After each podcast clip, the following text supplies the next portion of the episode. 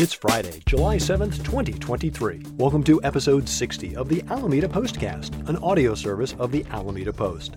I'm your host, Scott Peeler. In this edition of the Postcast, the nation's longest 4th of July parade showcased the best of Alameda, but some absences raised questions. Automated license plate readers contribute to another arrest. A new technology promises to make wind energy safer for birds of prey. If you're looking for a new furry friend, this is your weekend. Bryan Woo returns to the Bay and makes quite the impression, and the Alameda Wolves basketball team remains undefeated. These stories and more on this episode of the Alameda Postcast. Our top story when a city of 80,000 has a parade and an estimated 60,000 people turn out to watch it while another 2,500 participate in it, that's quite the event. As always, the parade was led by Coast Guard Base Alameda Color Guard, followed by this year's Grand Marshals. Cindy Houts, Executive Director of the Alameda Food Bank, and Christ Episcopal Church's co chair for social justice, Elisa Rosera. They were followed by the mayor, all four council members, and California Attorney General Rob Bonta and State Assembly member Mia Bonta. There was live music from the Academy of Alameda Parade Band and the Jason Cropper Band, traveling performances by the Food Bank Players, a huge flatbed trailer for Temple Israel, youth sports such as the Alameda Islanders, Alameda Lacrosse Club, and Vipers Basketball. Participating cultural associations included the Alameda Sister City Association and the Toshan Benevolent Association, while nonprofits such as the Pacific Pinball Museum and Meals on Wheels joined other popular favorites, including Alameda Pride, the Alameda Theater and Cinema Grill, and the Cargo Bike Brigade.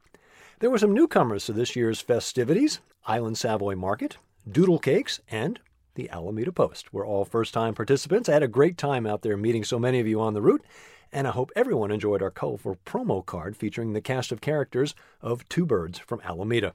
Things got a little dicey for us when the battery died in our 1968 Mustang, but we soldiered on. After the parade ended, many on social media wondered about the absence of past year favorites, notably the equestrian and livestock entries. The Post reached out to the city manager's office. Assistant City Manager Amy Wooldridge responded, quote, Prior to this year's parade, ARPD consulted with several equestrian experts and created a clearer equestrian policy based on the California Horsemen's Association Parade Rules and Ethics. This was done to ensure humane treatment of all horses in the Alameda 4th of July parade, as well as safety for parade viewers. All equestrian groups that previously participated in the parade were contacted and provided the updated rules well in advance of the parade. Some groups chose not to participate in the parade. Wooldridge offered further clarification, quote, Rearing of horses, which occurred frequently in previous years, is considered a safety risk for viewers, and ARPD received a report last year that there was a near miss with a viewer and a rearing horse. It is correct that stallions are no longer allowed in the parade with the new rules. The equestrian policy is being reviewed and may be revised in the future. Some other favorites also were notable by their absence, namely the Encinal Marching Band and the Sikh Riders. Those absences were due to fatigue and health concerns. For further details on Alameda's cherished tradition, as well as some great pictures of the day, including one of yours truly, check out Adam Gillitt's article at alamedapost.com slash news. The Alameda Police Department had a busy day on the 4th. In addition to their duties related to the parade, there was another arrest made thanks to the recently installed automated license plate reader system. The system flagged an outstanding felony vehicle which was found attempting to park in the South Shore Center parking lot. Officers made a traffic stop and discovered an illegal handgun and extra ammunition. The vehicle was wanted by another agency in connection with a felony. Look for the story on APD's Facebook page. There is no such thing as a perfect power source. While moving away from fossil fuels is definitely in everyone's best interest, even greener energy sources can have their downsides. In the case of wind energy, one of those downsides is the killing of birds. There is a great debate on just how many birds are lost to wind turbines, and the fact is that other sources, such as buildings and cats, account for a much greater death toll. However, turbines can wreak havoc with the big raptors, which is something cats tend not to do. Fortunately, a new technology has been developed that may reduce the number of fatal bird strikes. The Altamont Pass wind farm area is home to a large population of golden eagles. It's been estimated that the turbines kill 60 federally protected golden eagles a year, along with numerous other birds. The site has been at the center of legal battles pitting conservation groups against power companies. In 2021, the Audubon Societies of Golden Gate, Mount Diablo, Ohlone, and Santa Clara Valley joined the National Audubon Society in a lawsuit that challenged Alameda County's management of the wind farm. While no one wanted to stop the electric power generation, the organizations did want to see fewer birds killed. The settlement, reached as a result of that lawsuit, requires the company that operates many of the older, smaller turbines to replace them with fewer, taller, more efficient turbines and to install a new bird detection system, Identiflight. The Identiflight system uses video imaging and AI to identify approaching eagles and stop the turbines before the birds enter the rotor area. There is great incentive for the system to work, as the settlement also declared that if the installation kills more than four eagles a year, the penalty for each subsequent death is $30,000 to East Bay Parks and Recreation, as well as an additional penalty to the U.S. Fish and Wildlife Service.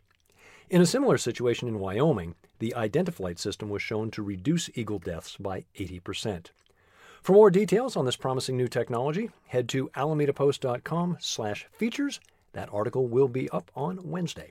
Whenever I have visitors from out of the area, I often tell them that Alameda is the most dog centric town I've ever seen. They give me a strange look, but then after our first walk around, they say, You weren't kidding. Well, if you're looking for a new four legged friend, this weekend is a perfect opportunity. The Friends of the Alameda Animal Shelter holding an adoption fair Friday and Saturday, noon to 4, right outside the shelter at 1590 Fortmann Way. Dog adoptions are over half off the regular fee, and kitten adoptions are two for the price of one. The folks from C Spot Run will be there with an adoption swag bag and will have a trainer on hand to answer your questions. Foz will reimburse you up to $200 for training expenses. Full details at alamedapost.com slash features. While you're down that way, stop by Mosley's Cafe on the water at the end of Grand Street. Really one of Alameda's hidden gems. If you've walked or run along the Shoreline Trail, there's a pretty good chance you might have encountered our newest contributor as she ran by. Lena Jones is an avid runner and created a Mother's Day running event this year.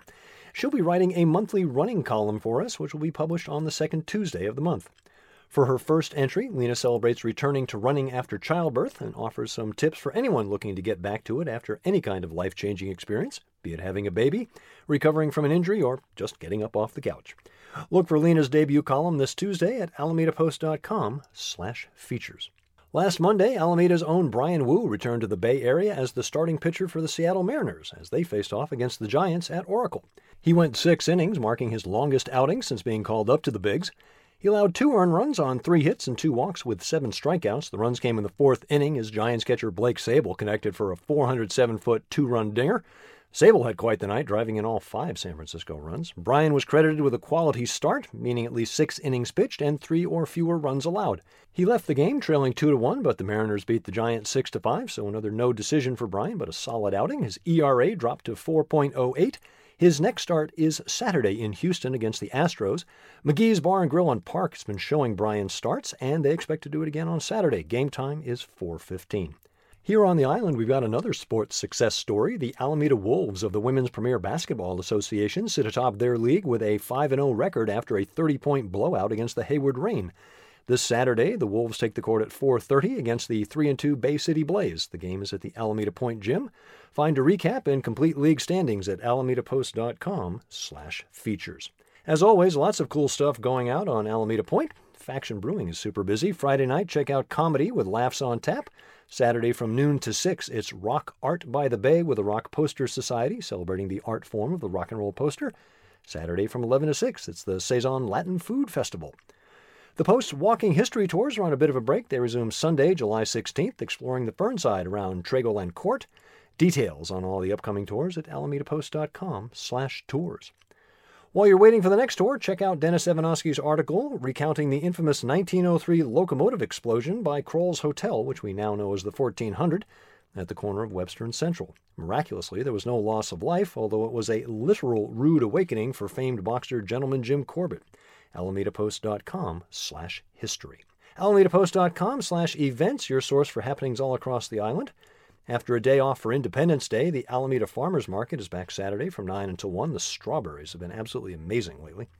The second Saturday of the month means coastal cleanup time at Waterfront Park. Bring gloves and a bucket and join community action for a sustainable Alameda from 10 until noon, and then head over to the Rake at Admiral Maltings to toast your success.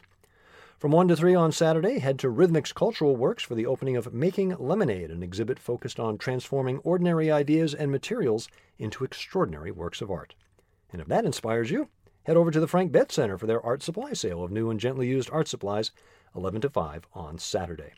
Thank you for supporting local news for Alameda. Join us as a member, alamedapost.com slash memberships. Remember, you can find us on Facebook, Instagram, YouTube, Mastodon, as well as our own subreddit. Find the Postcast wherever you get your podcasts, or simply tell your smart device to play the Alameda Postcast podcast.